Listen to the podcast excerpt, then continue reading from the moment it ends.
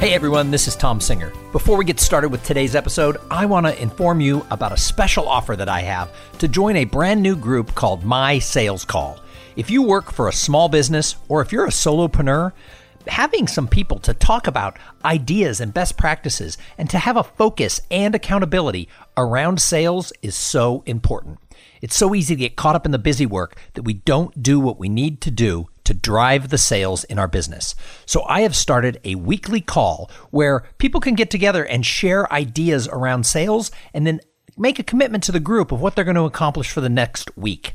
It's just like if you work for a big company, your sales manager would have a weekly sales call. This is your sales call.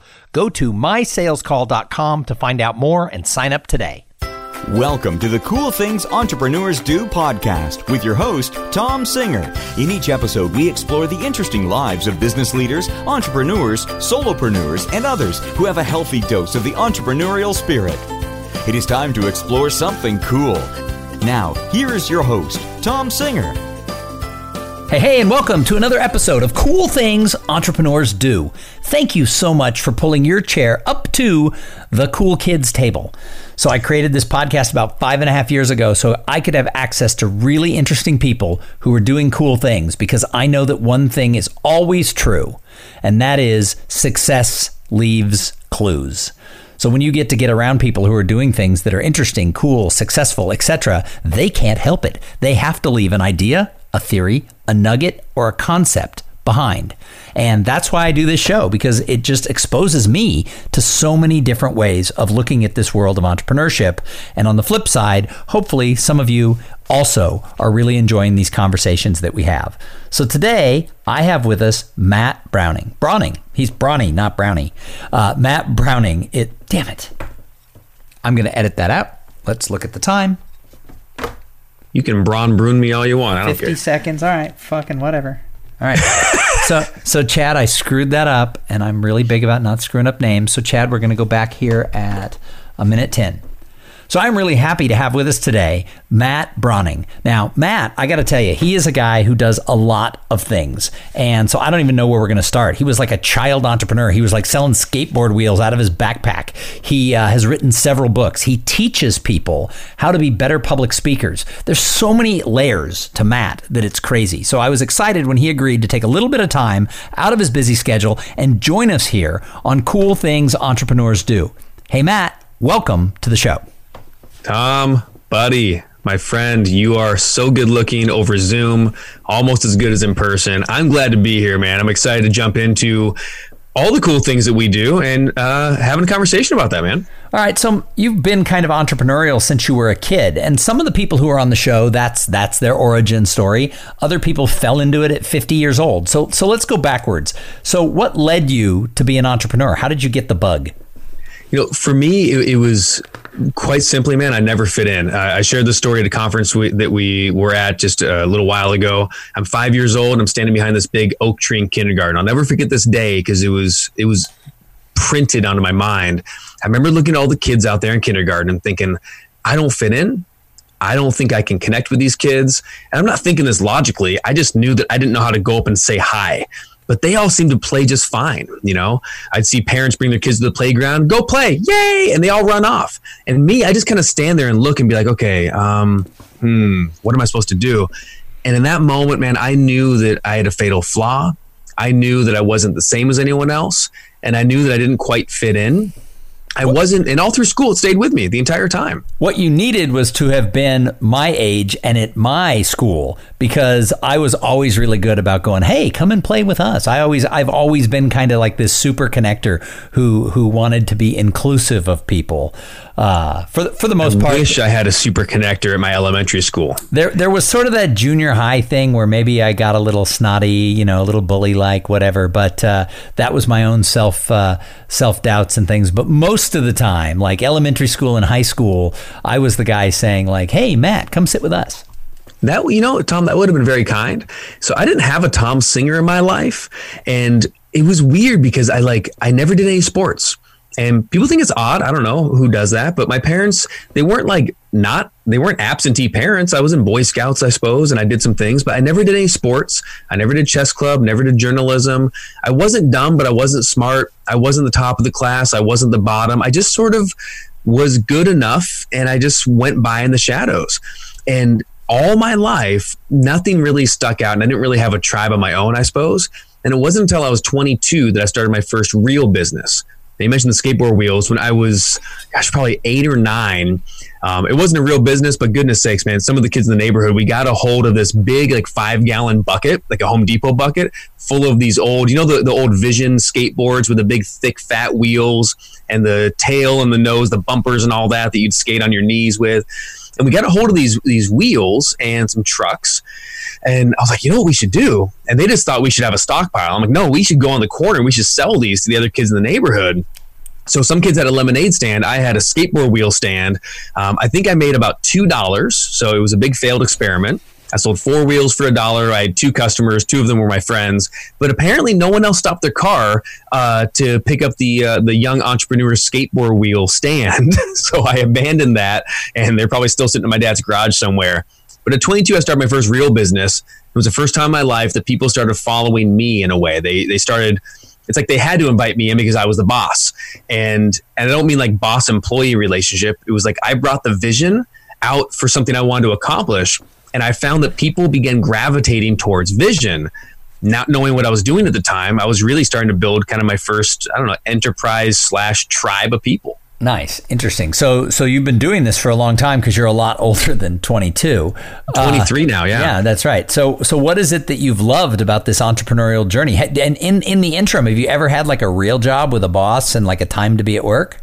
Yeah, man. At 17, I worked at Sizzler Steakhouse, and I, I know, used to love the Sizzler Steakhouse. You'd stand in line, and there was pictures of the food. It was like it, it was so best. it was so exciting. It, like I had gone to Asia when I was you know a teenager, and all the restaurants had pictures of the food, so you knew what you were getting. But in the United States, it was only the Sizzler.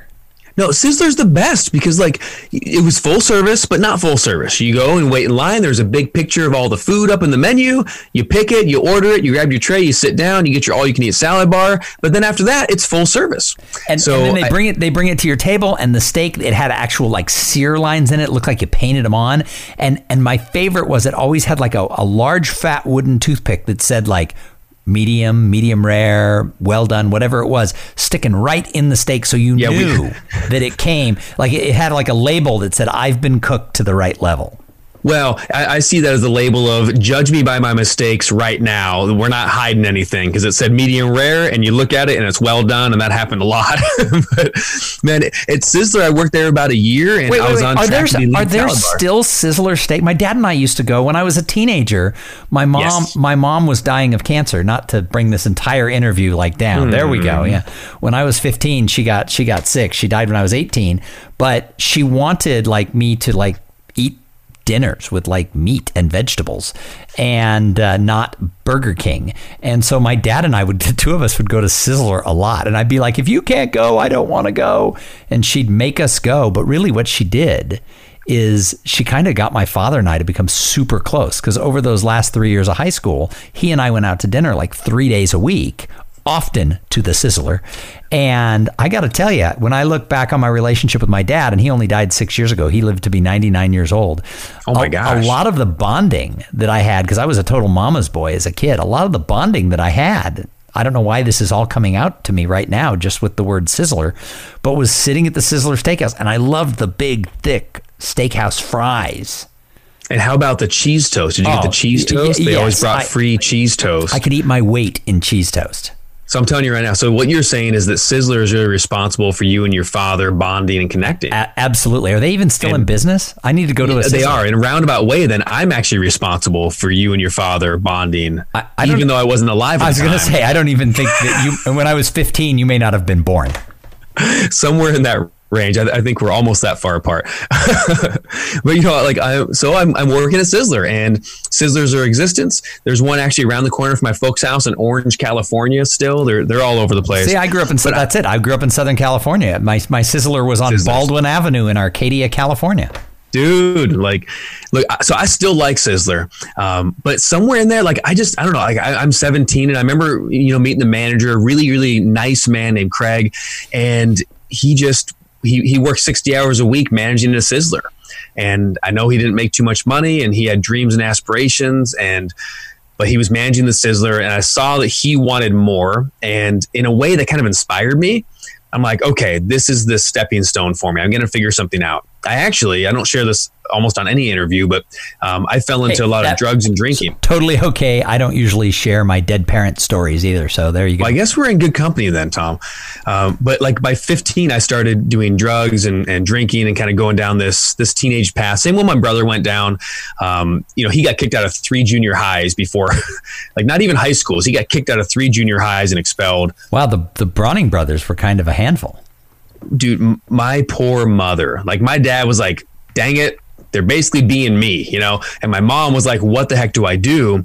I didn't get kicked out of school until high school. So I got kicked out of two high schools, went to my third one in handcuffs. Well done.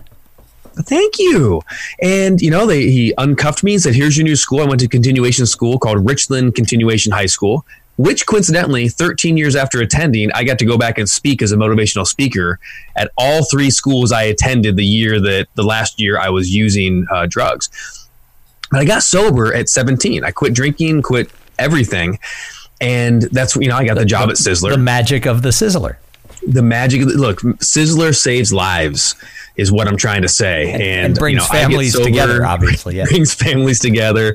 And at that age, now like for the first time, I'm like, I'm awake, I'm aware. Um, and I felt like there's, I'm trying to find a purpose now. As a kid, I didn't really care about having a purpose. I just sort of went along, and it makes sense that I didn't have anything else to do. I didn't do sports, didn't do academics. So I kind of fell into drinking and drugs. But by 17, now I don't have that. I quit skateboarding. I quit, you know, being a punk rock kid and all, everything. So now I got to go, what the heck am I going to do? And I'll tell you this um, I love you for this, Tom. You're you're such a fun interviewer. I don't know why, because well, I just I do. I know you. Um, but at 17, I bought my first uh, online. Well, it wasn't online. It was tape cassettes. But I bought a business development course from an infomercial. Who, and it was whose? do you remember whose it was? I don't remember the guy's name, but it was for trading commodities. And which is what yeah. every 17 year old buys. So here I am. Uh, I buy this new commodities course. It was 400 bucks, and I'm in school buying it. And I went in with my friend, my friend Nick, who lives in Japan now, of all things. And we each pitched in 200 bucks. Now, how did I get 200 bucks? Well, I worked at Sizzler, so I made a little bit. Um, but in the summertime, I worked with my dad's friend Lou West. He's a scientist, but on the side as a hobby, he also kept bees, and he kept so many bees Eventually, he had some honey, and then he had too much honey, and then he went to the farmers markets to sell honey. And I, so I'm this kid, and he was like, "Man, I'm going to too many farmers markets. This is supposed to be a hobby." So I cut my first JV deal. Um, he said, "Hey, I'll pay you thirty percent of whatever we sell, and you take my truck." take all the honey stuff and all the you know beeswax and everything honey sticks and all the things we sell and you go to the three farmers markets for me saturday sunday and tuesday morning and I went there and I started making some cash, you know, not a ton, but more than most kids had. So I spent some of that bee honey money to go buy my commodities course. And then I'm in school the next year in the fall, and I'm bringing the Wall Street Journal every day. I'm paper trading in, in class, Japanese yen, and trying to figure out how this whole thing works. I never ended up doing real commodities trading, but it was the first time that I invested something because I'm like, I want to figure out how to get ahead. I want to figure out how to have more than I had growing up, I suppose. So that's actually fascinating that it just sort of, even though you never ended up doing the commodities trading, it got you into this whole idea of self development and education.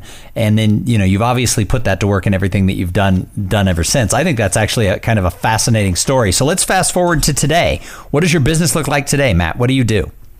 Man, so today um, I, I've been, well, let me give you a, a 30 second synopsis because from there I went to real estate for about 10 years. Very successful in there early on in my 20s, but then I made another mistake and kept going to personal development. I went and saw a guy named Tony Robbins. big teeth, big hands, huge head. You know Tony. I love him so much. And I saw him basically doing intervention and coaching work. And I just thought in my young mid 20s, I'm like, man, I got to do that. My first coaching business. Uh, I didn't make a lot of money. I made about $900 in two years but I went after it coaching. I shut down the real estate business, and it took me two years to move the needle, so to speak. I finally broke out in Australia. I had my first big speaking gig in front of 400 people and actually made money selling the idea of coaching and doing this neuro linguistic programming or NLP training. And I did that for, I mean, the better part of 10 years, almost 15 years now, certifying people in NLP and coaching and and then began, of course, working with coaches and working with authors and working with those kind of people. The biggest thing that built my business was speaking. And I you know, different than you, of course. I know you do keynote speaking. So I was always doing platform speaking. I fell into it. I didn't do it on purpose. Someone invited me out and they're like, hey, you want to speak in front of 400 people? I'm like, sure. How much does it pay? And they're like, nothing. You got to get yourself over there. But we have 400 people. And if you can make an offer for at least $2,000, we'll split it. So I have no idea about this whole industry, but I just thought, I mean, it kind of makes sense. I mean, shoot. And I'm thinking, like, well, if half the people buy, now, half the people did not buy, but and I can get a lot of great coaching and training clients. So let's rock and roll. And I went out there and I made fifty-eight thousand dollars off of my first speaking. Hey everyone, this is Tom Singer. Before we get started with today's episode, I want to inform you about a special offer that I have to join a brand new group called My Sales Call. If you work for a small business or if you're a solopreneur, having some people to talk about ideas and best practices and to have a focus and accountability around sales is so important. It's so easy to get caught up in the busy work that we don't do what we need to do to drive the sales in our business. So I have started a weekly call where people can get together and share ideas around sales and then make a commitment to the group of what they're going to accomplish for the next week. It's just like if you work for a big company, your sales manager would have a weekly sales call. This is your sales call. Go to mysalescall.com to find out more and sign up today. Welcome to the Cool Things Entrepreneurs Do podcast with your host, Tom Singer. In each episode, we explore the interesting lives of business leaders, entrepreneurs, solopreneurs, and others who have a healthy dose of the entrepreneurial spirit. It is time to explore something cool. Now, here is your host, Tom Singer. Hey, hey, and welcome to another episode of Cool Things Entrepreneurs Do. Thank you so much for pulling your chair up to the Cool Kids table. So, I created this podcast about five and a half years ago so I could have access to really interesting people who are doing cool things because I know that one thing is always true, and that is success leaves clues. So when you get to get around people who are doing things that are interesting, cool, successful, etc., they can't help it. They have to leave an idea, a theory, a nugget, or a concept behind. And that's why I do this show because it just exposes me to so many different ways of looking at this world of entrepreneurship. And on the flip side, hopefully some of you also are really enjoying these conversations that we have. So today I have with us Matt Browning. Browning. He's Brawny, not Brownie. Uh, Matt Browning. It. Damn it. I'm going to edit that out. Let's look at the time. You can brawn brune me all you want. I don't 50 care. seconds. All right. Fucking whatever. All right. so, so Chad, I screwed that up, and I'm really big about not screwing up names. So, Chad, we're going to go back here at a minute 10. So I'm really happy to have with us today Matt Browning. Now, Matt, I got to tell you, he is a guy who does a lot of things. And so I don't even know where we're going to start. He was like a child entrepreneur. He was like selling skateboard wheels out of his backpack. He uh, has written several books. He teaches people how to be better public speakers. There's so many layers to Matt that it's crazy. So I was excited when he agreed to take a little bit of time out of his busy schedule and join us here on Cool Things Entrepreneurs Do. Hey, Matt, welcome to the show.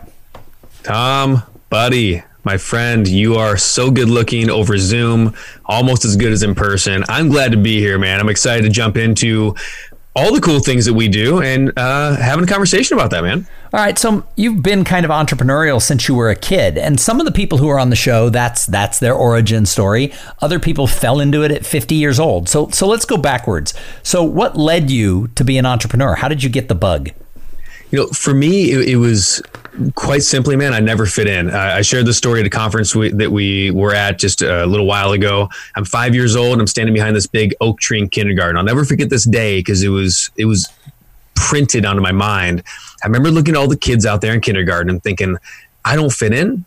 I don't think I can connect with these kids. And I'm not thinking this logically. I just knew that I didn't know how to go up and say hi but they all seem to play just fine. You know, I'd see parents bring their kids to the playground, go play, yay, and they all run off. And me, I just kind of stand there and look and be like, okay, um, hmm, what am I supposed to do?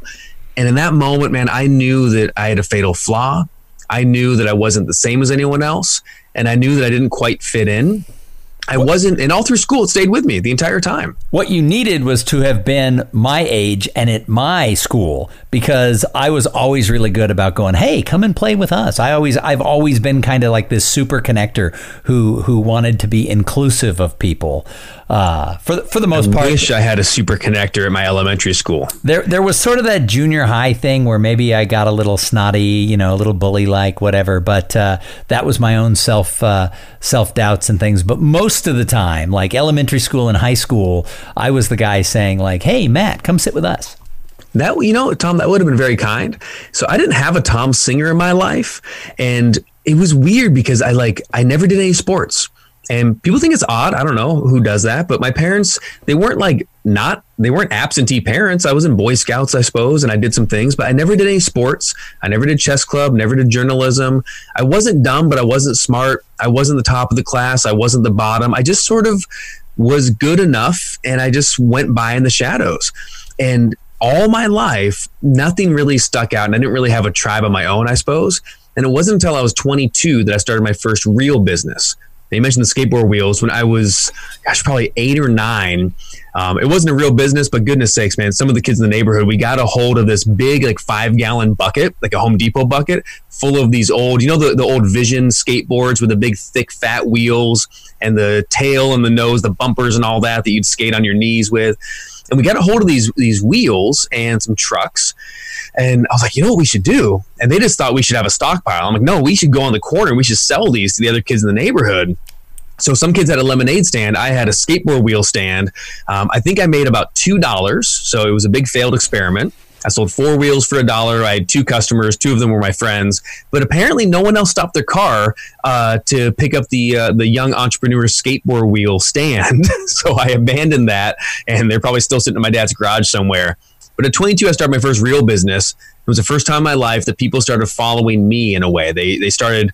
It's like they had to invite me in because I was the boss, and and I don't mean like boss employee relationship. It was like I brought the vision out for something I wanted to accomplish, and I found that people began gravitating towards vision. Not knowing what I was doing at the time, I was really starting to build kind of my first, I don't know, enterprise slash tribe of people. Nice, interesting. So, so you've been doing this for a long time because you're a lot older than 22. Uh, 23 now, yeah. Yeah, that's right. So, so what is it that you've loved about this entrepreneurial journey? And in in the interim, have you ever had like a real job with a boss and like a time to be at work? Yeah, man. At 17, I worked at Sizzler Steakhouse, and I don't know. I know. used to love the Sizzler Steakhouse. You'd stand in line, and there was pictures of the food. It was like it, it was so best. it was so exciting. It, like I had gone to Asia when I was you know a teenager, and all the restaurants had pictures of the food, so you knew what you were getting. But in the United States, it was only the Sizzler. No, Sizzler's the best because like it was full service, but not full service. You go and wait in line. There's a big picture of all the food up in the menu. You pick it, you order it, you grab your tray, you sit down, you get your all-you-can-eat salad bar. But then after that, it's full service. And, so and then they I- bring it they bring it to your table and the steak it had actual like sear lines in it, it looked like you painted them on. And and my favorite was it always had like a, a large fat wooden toothpick that said like medium, medium rare, well done, whatever it was, sticking right in the steak so you Yeah, we- knew that it came like it had like a label that said I've been cooked to the right level. Well, I, I see that as the label of judge me by my mistakes right now. We're not hiding anything because it said medium rare and you look at it and it's well done. And that happened a lot. but man, at Sizzler, I worked there about a year and I was on Are track there are there still Sizzler steak? My dad and I used to go when I was a teenager. My mom Yes. my mom was dying of cancer. Not to bring this entire interview like down. There we Hmm. go. Yeah.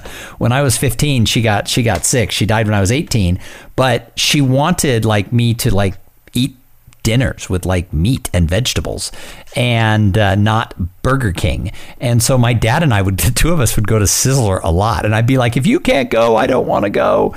And she'd make us go. But really, what she did is she kind of got my father and I to become super close because over those last three years of high school, he and I went out to dinner like three days a week often to the sizzler. And I got to tell you, when I look back on my relationship with my dad, and he only died six years ago, he lived to be 99 years old. Oh my a, gosh. A lot of the bonding that I had, because I was a total mama's boy as a kid, a lot of the bonding that I had, I don't know why this is all coming out to me right now, just with the word Sizzler, but was sitting at the Sizzler Steakhouse, and I loved the big, thick steakhouse fries. And how about the cheese toast? Did you Oh, get the oh, cheese toast? y- they always brought I- free cheese toast. I could eat my weight in cheese toast. So I'm telling you right now. So what you're saying is that Sizzler is really responsible for you and your father bonding and connecting. A- absolutely. Are they even still in business? I need to go to a. they are in a roundabout way. Then I'm actually responsible for you and your father bonding, I- I even though I wasn't alive. I was going to say, I don't even think that you. And when I was 15, you may not have been born. somewhere in that range. I, I think we're almost that far apart. but you know, like I, so I'm, I'm working at Sizzler, and Sizzlers are existence. There's one actually around the corner from my folks' house in Orange, California. Still, they're they're all over the place. See, I grew up in. That's it. I grew up in Southern California. My my Sizzler was on Sizzlers. Baldwin Avenue in Arcadia, California. dude like look so i still like sizzler um, but somewhere in there like i just i don't know like I, i'm 17 and i remember you know meeting the manager really really nice man named craig and he just he, he worked 60 hours a week managing a sizzler and i know he didn't make too much money and he had dreams and aspirations and but he was managing the sizzler and i saw that he wanted more and in a way that kind of inspired me I'm like, okay, this is the stepping stone for me. I'm going to figure something out. I actually, I don't share this almost on any interview, but um, I fell into Hey, a lot of drugs and drinking. Totally okay. I don't usually share my dead parent stories either. So there you go. Well, I guess we're in good company then, Tom. Um, but like by 15, I started doing drugs and, and drinking and kind of going down this this teenage path. Same when my brother went down. Um, you know, he got kicked out of three junior highs before, like not even high schools. He got kicked out of three junior highs and expelled. wow, the the Browning brothers were kind of a handful.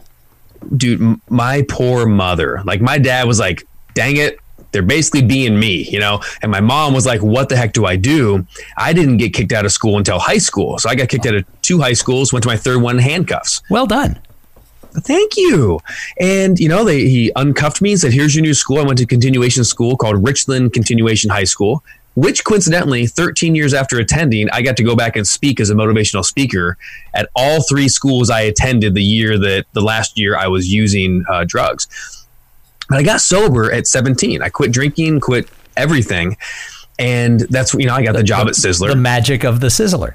the magic of the, look sizzler saves lives is what i'm trying to say and, and brings you know, families sober, together, obviously, yeah. brings families together and at that age now like for the first time i'm like i'm awake i'm aware um, and I felt like there's I'm trying to find a purpose now. As a kid, I didn't really care about having a purpose. I just sort of went along, and it makes sense that I didn't have anything else to do. I didn't do sports, didn't do academics. I just, so I kind of fell into drinking and drugs. But by 17, now I don't have that. I quit skateboarding. I quit, you know, being a punk rock kid and all, everything. So now I got to go. What the heck am I going to do? And I'll tell you this. Um, I love you for this, Tom. You're you're such a fun interviewer. I don't know why, because well, I just I do. I know you. Um, but at 17, I bought my first uh, online. Well, it wasn't online. It was tape cassettes. But I bought a business development course from an infomercial. Who, And it was whose? Do you remember for- whose it was? I don't remember the guy's name, but it was for trading commodities. And Which is what yeah. every 17 year old buys. So here I am. Uh, I buy this new commodities course. It was 400 bucks, and I'm in school buying it. And I went in with my friend, my friend Nick, who lives in Japan now, of all things. And we each pitched in 200 bucks. Now, how did I get 200 bucks? Well, I worked at Sizzler, so I made a little bit. Um, but in the summertime, I worked with my dad's friend Lou West. He's a scientist, but on the side as a hobby, he also kept bees, and he kept so many bees eventually he had some honey and then he had too much honey and then he went to the farmers markets to sell honey. And I, so i'm this kid and he was like man i'm going to too many farmers markets. This is supposed to be a hobby. So i cut my first jv deal. Um, he said hey i'll pay you 30% of whatever we sell and you take my truck take all the honey stuff and all the you know beeswax and everything honey sticks and all the things we sell and you go to the three farmers markets for me saturday sunday and tuesday morning and I went there and I started making some cash, you know, not a ton, but more than most kids had. So I spent some of that bee honey money to go buy my commodities course. And then I'm in school the next year in the fall and I'm bringing the Wall Street Journal every day. I'm paper trading in, in class, Japanese yen, and trying to figure out how this whole thing works. I never ended up doing real commodities trading, but it was the first time that I invested something because I'm like, I want to figure out how to get ahead. I want to figure out how to have more than I had growing up, I suppose. So that's actually fascinating that it just sort of, even though you never ended up doing the commodities trading, it got you into this whole idea of self development and education.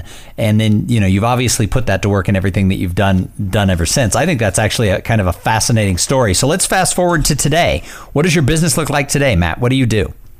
Man, so today um, I, I've been, well, let me give you a, a 30 second synopsis because from there I went to real estate for about 10 years.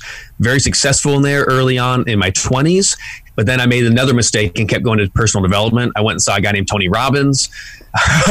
big teeth, big hands, huge head. You know, Tony, I love him so much. And I saw him basically doing intervention and coaching work. And I just thought in my young mid 20s, I'm like, man, I got to do that. My first coaching business, uh, I didn't make a lot of money. I made about $900 in two years but I went after it coaching. I shut down the real estate business, and it took me two years to move the needle, so to speak. I finally broke out in Australia. I had my first big speaking gig in front of 400 people and actually made money selling the idea of coaching and doing this neuro linguistic programming or NLP training. And I did that for, I mean, the better part of 10 years, almost 15 years now, certifying people in NLP and coaching and, and then began, of course, working with coaches and working with authors and working with those kind of people. The biggest thing that built my business was speaking. And I, you know, different than you, of course. I know you do keynote speaking. So I was always doing platform speaking. I fell into it. I didn't do it on purpose someone invited me out and they're like, Hey, you want to speak in front of 400 people? I'm like, sure. How much does it pay? And they're like, nothing. You got to get yourself over there.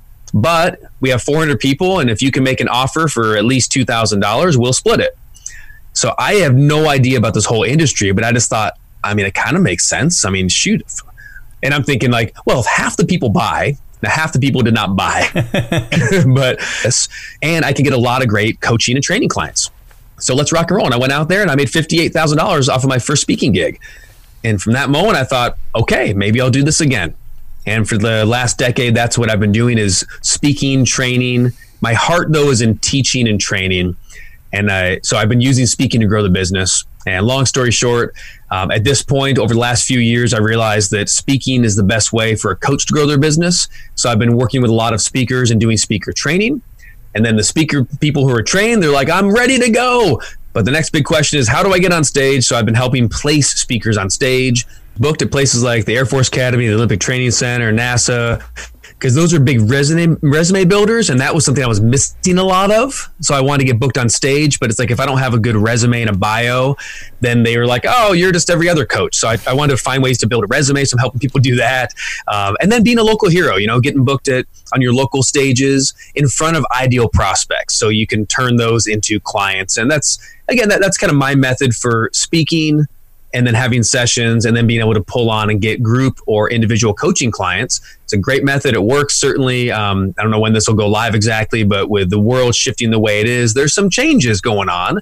Um, I do personally believe that the changes will be temporary. I don't think the whole world's going to go digital and no one's going to shake hands ever again. People love conferences and love being in front of people, especially the extroverts. So you know, the introverts need a reason to get out of the house. There's been a lot of talk about, oh, everything's going to go digital. People aren't going to go back. Yes, they are. And I, I talked to a guy the other day. Absolutely. Who, who he kind of rubbed me the wrong way because he was one of these people who was trying to sell me something. He's like, well, now's the time to invest this giant number and you're stupid if you don't. And I was like, yeah, whatever, dude. But he told me, he goes, plus your business is going to be changed. People these these conferences aren't going to be able to get sponsors because the sponsors are going to go look at all the money we saved. We're not going to do that. And I said I actually disagree because yeah, some people may say, "Oh, we didn't sponsor last year. Do we need to?" And all they need is one cycle where they're competitor sponsors, and they'll be like, "Ah, yes. we gave it all to them." I said, "Let's say Coke and Pepsi both said we're not sponsoring any live events. You wait until Coke has their name all over one giant event." And Pepsi Pepsi's will right be, back in. Pepsi will be sponsoring everything. So all these people who think it's not going back, humans still need to gather in groups. Like that event you and I were at a couple of weeks ago it was kind of the last event I think for a long time for everybody. But you know, people there, there were a lot of people who were extremely introverted and they loved being part of the community. This isn't an introvert extrovert thing. And the message mm-hmm. I've been making is that while we're having to social distance during this coronavirus problem, the other thing we have to do is we actively, whether we're an introvert or an extrovert, we have to look for ways to socially tighten. So we can't get together in person. What can we do? And I've gotten more newsletters in the past several days since we've been on this sort of pseudo quarantine than I ever have in my life. And they're all titled COVID 19 or coronavirus, I, I did a search and it's like, it's close to like 500 things have come in in 48 hours with that title. And my thing is is that we need less broadcasting and more personal communication because people need that. And when the world gets back to normal, and it will, we're going to see a big push for everybody wanting that human to human piece. So I, I just had to reiterate what you said. It's going to get back to normal.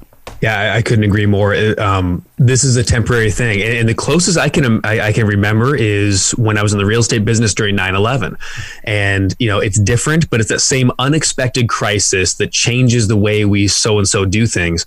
And man, I remember everyone in the industry is like, it's not going to go back. The stock market closed. Can you believe Wall Street closed? What's going to happen? It's you know, and what you find is whether it's expected or unexpected, um, whether it's a virus or a terrorist attack or something else entirely, there are always something in history that's going to be an external factor that changes something.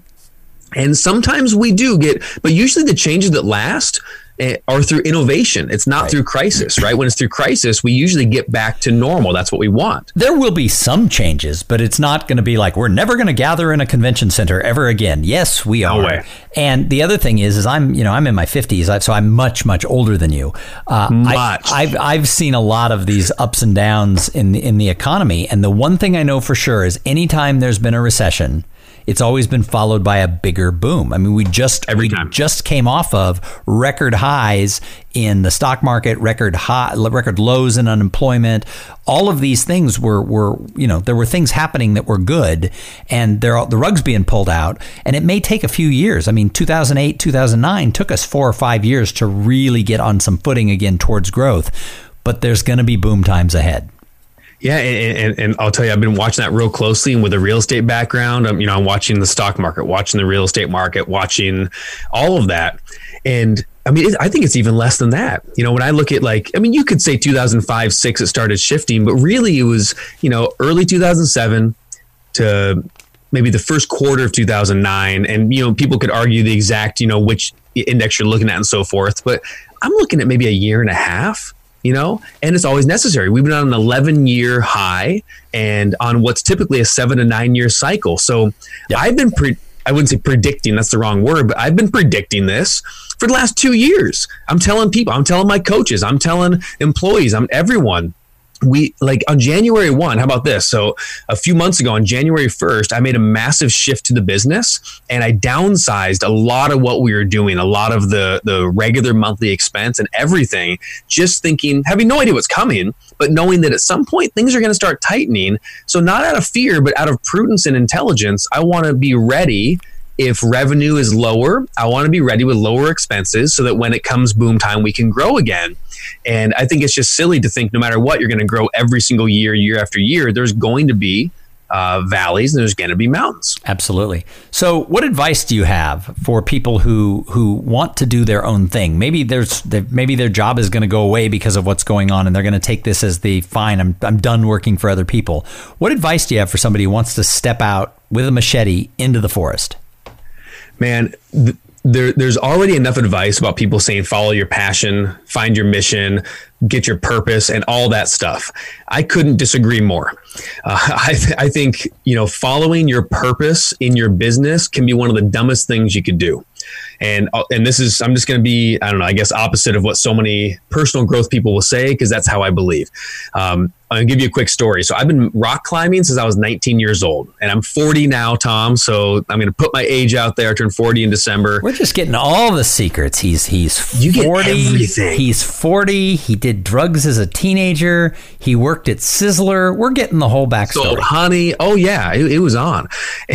so when I started rock climbing 21 years ago, and I love mountaineering, backpacking, climbing. Trendsetter. Now it's all trendy. All the cool oh, millennials oh rock climbing. Gosh. Now. Can I tell you? People with good haircuts are now climbing, but you Dude, there's college classes for climbing now. So when I was climbing back in the day, look, it wasn't the 1950s in Yosemite Valley, you know, with Royal Robbins and some of these guys.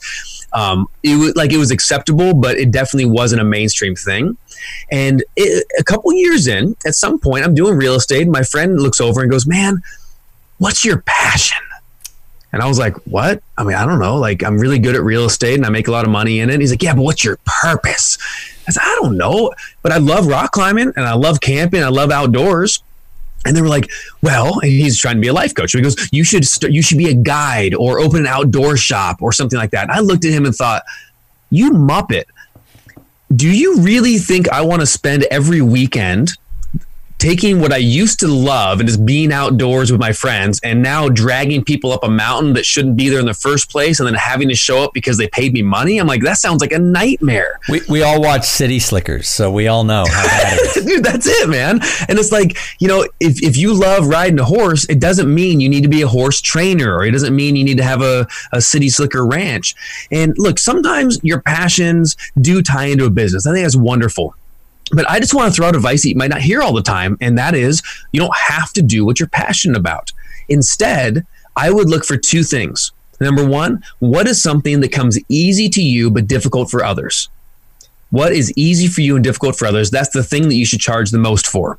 And I'll give credit where it's due. That's from a friend of mine. He actually met this weekend, AG Morishita, known AG for a lot of years. And he said that about your genius.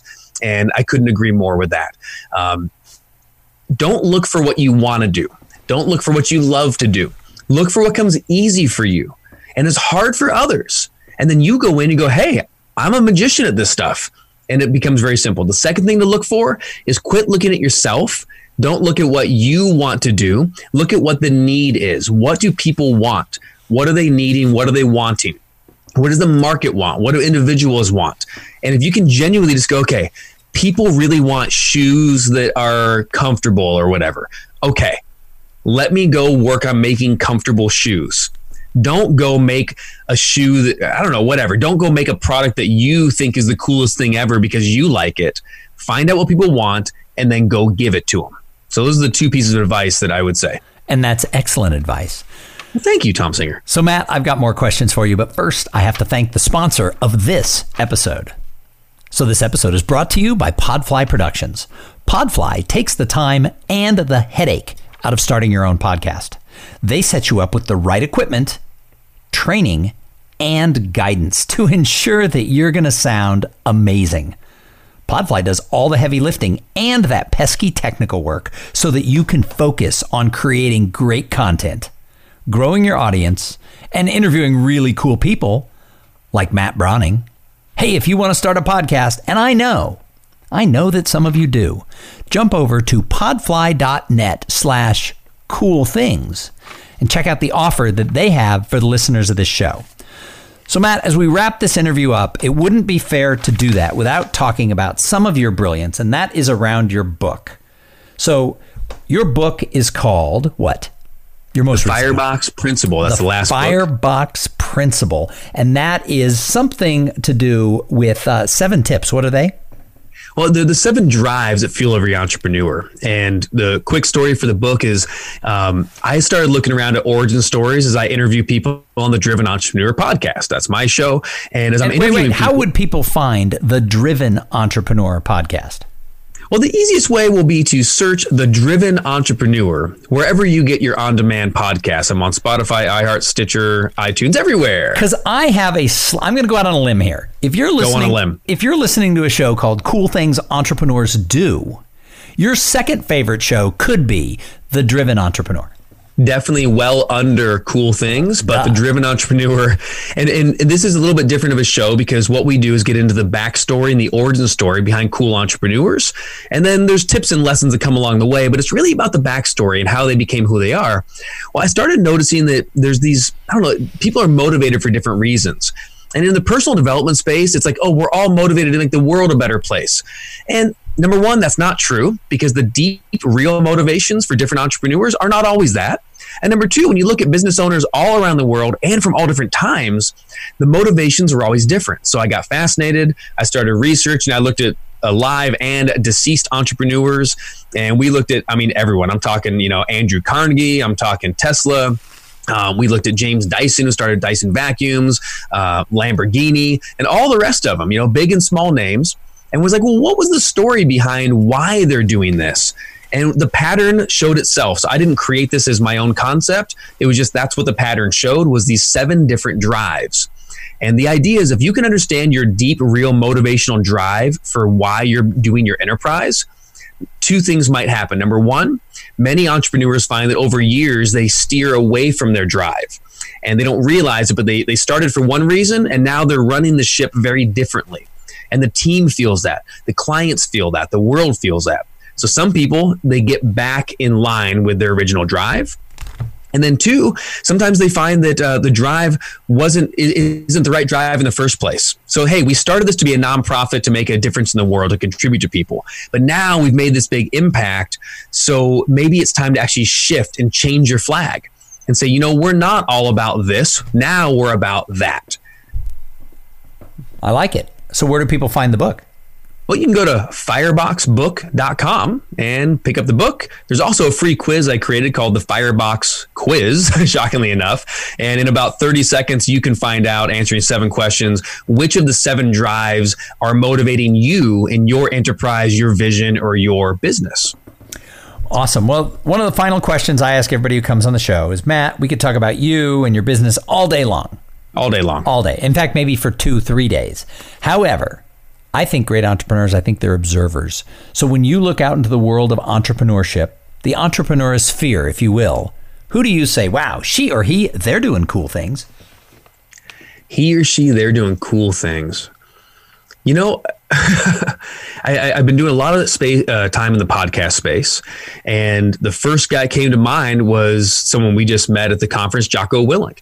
And the reason I think he's doing such a cool thing, he's you know uh, he's an author, he has a podcast. He's doing a lot of things that are very normal. The he has arms. He has arms the size of my thighs. At least, yeah, definitely. He's like this ex-military chest, guy. It's like I don't want to. I don't want to. I don't want to piss him off. I just want to find out what exercise he does for his neck because he he does a lot of weights. I'm sure around the neck. Uh, that's probably from jujitsu. But the reason I think he's doing something cool is that almost every conversation we had with him turned back into, I don't know why that works or how how did you plan this? And he said, I didn't plan it. I just do the thing I do. And he's having a very real, very authentic conversation about what he absolutely knows is true and what his absolute expertise is from his time as a Navy SEAL. He shares the conversation. And then it's like people listen. I think we're, we're so many entrepreneurs are far too tied up into. Uh, Gary Vee talks about this a lot. How do I grow my YouTube numbers? How do I grow my Instagram numbers? Whatever. And it's like why quit trying to grow a mailing list? Nobody wants to be on your dang mailing list. But if you have something that people really want to hear and you focus on good content and not even trying to figure out what they want, just here I am, and I'm going to talk about the thing that I think is important, and I'm going to talk about the thing that I'm good at. And if that's a relevant topic, all of a sudden people swarm. So I think the coolest thing entrepreneurs can do is be real and talk about what you actually know. Well, that's interesting. It sort of dovetails with an interview I did about five, four or five episodes ago with Tucker Max, and I asked him, you know, how much of this was was was luck? Could you have planned sort of an email going viral? Could you have planned this happen? And he said, look, everything that's happened in my life, and I'm paraphrasing. You'd have to go listen to the whole episode. Uh, it's in the archives for free, I'm sure. It's in the archive. You can go back four episodes, and there it is. It's titled Tucker Max. Um, but he said that you know something would happen and he would see that there was an opportunity. He said, but then everyone thinks he was lucky. He said, what people don't realize is I jumped in and I worked my ass off to make it happen. So yes, there is some like a door opens, but then you got to kick that door all the way open and you got to go full in. And I thought, wow, that was that was a really good answer to the question that I was asking him. So man, I would take hard work over luck any day of the week. Yeah. Well, and he was saying when they both come together, that's where the fire starts. So Speaking of fire, fire, firebox. Get the book. Get the firebox. There you go. All right. Well, Matt, thank you so much for coming on the show. If people need to know more about Matt Brauning, where do they find you? Simplest thing is Matt Brauning on all social media. It's B R A U N I N G. B R A U N I N G, the German spelling, at Matt Brauning, Facebook, Instagram, YouTube, Twitter, all the rest of it. And then fireboxbook.com, and you can take the quiz for free right there. And then look for the Driven Entrepreneur podcast naturally. Of course. All right. Thank you so much for being on the show. And thank you to everybody who tuned in. I say it every time. If it wasn't for the audience, why would we do this? There'd be no show. But I do believe that people like Matt come along and they leave these little nuggets and ideas because success leaves clues. We're going to be back in a couple of days with somebody just as cool as Matt, although they probably did not work at the Sizzler. And they'll be younger. Well, maybe older. I don't know. I don't have an age requirement in this show. But uh, anyway, we're going to come back with that interview. We're going to find out what steakhouse they worked in. Now I want to go to Matt's house for dinner and see if he can grill me a steak. I have steaks in the fridge right now, literally. Come there, on over, there, man. There you go. And uh, so anyway, tune back in. But you know, while you're going through this entrepreneurial journey, flex that entrepreneurial muscle. Because I will tell you something. Right now, with what's going on in the world, we need you to do that. Make sure your ladder's against the right wall. And while you're at it, have a great day. Thank you for being part of the Cool Things Entrepreneurs Do podcast. Without your participation and listening to these conversations, there is no show. Connect with Tom at tomsinger.com and follow him on Twitter at, at tomsinger.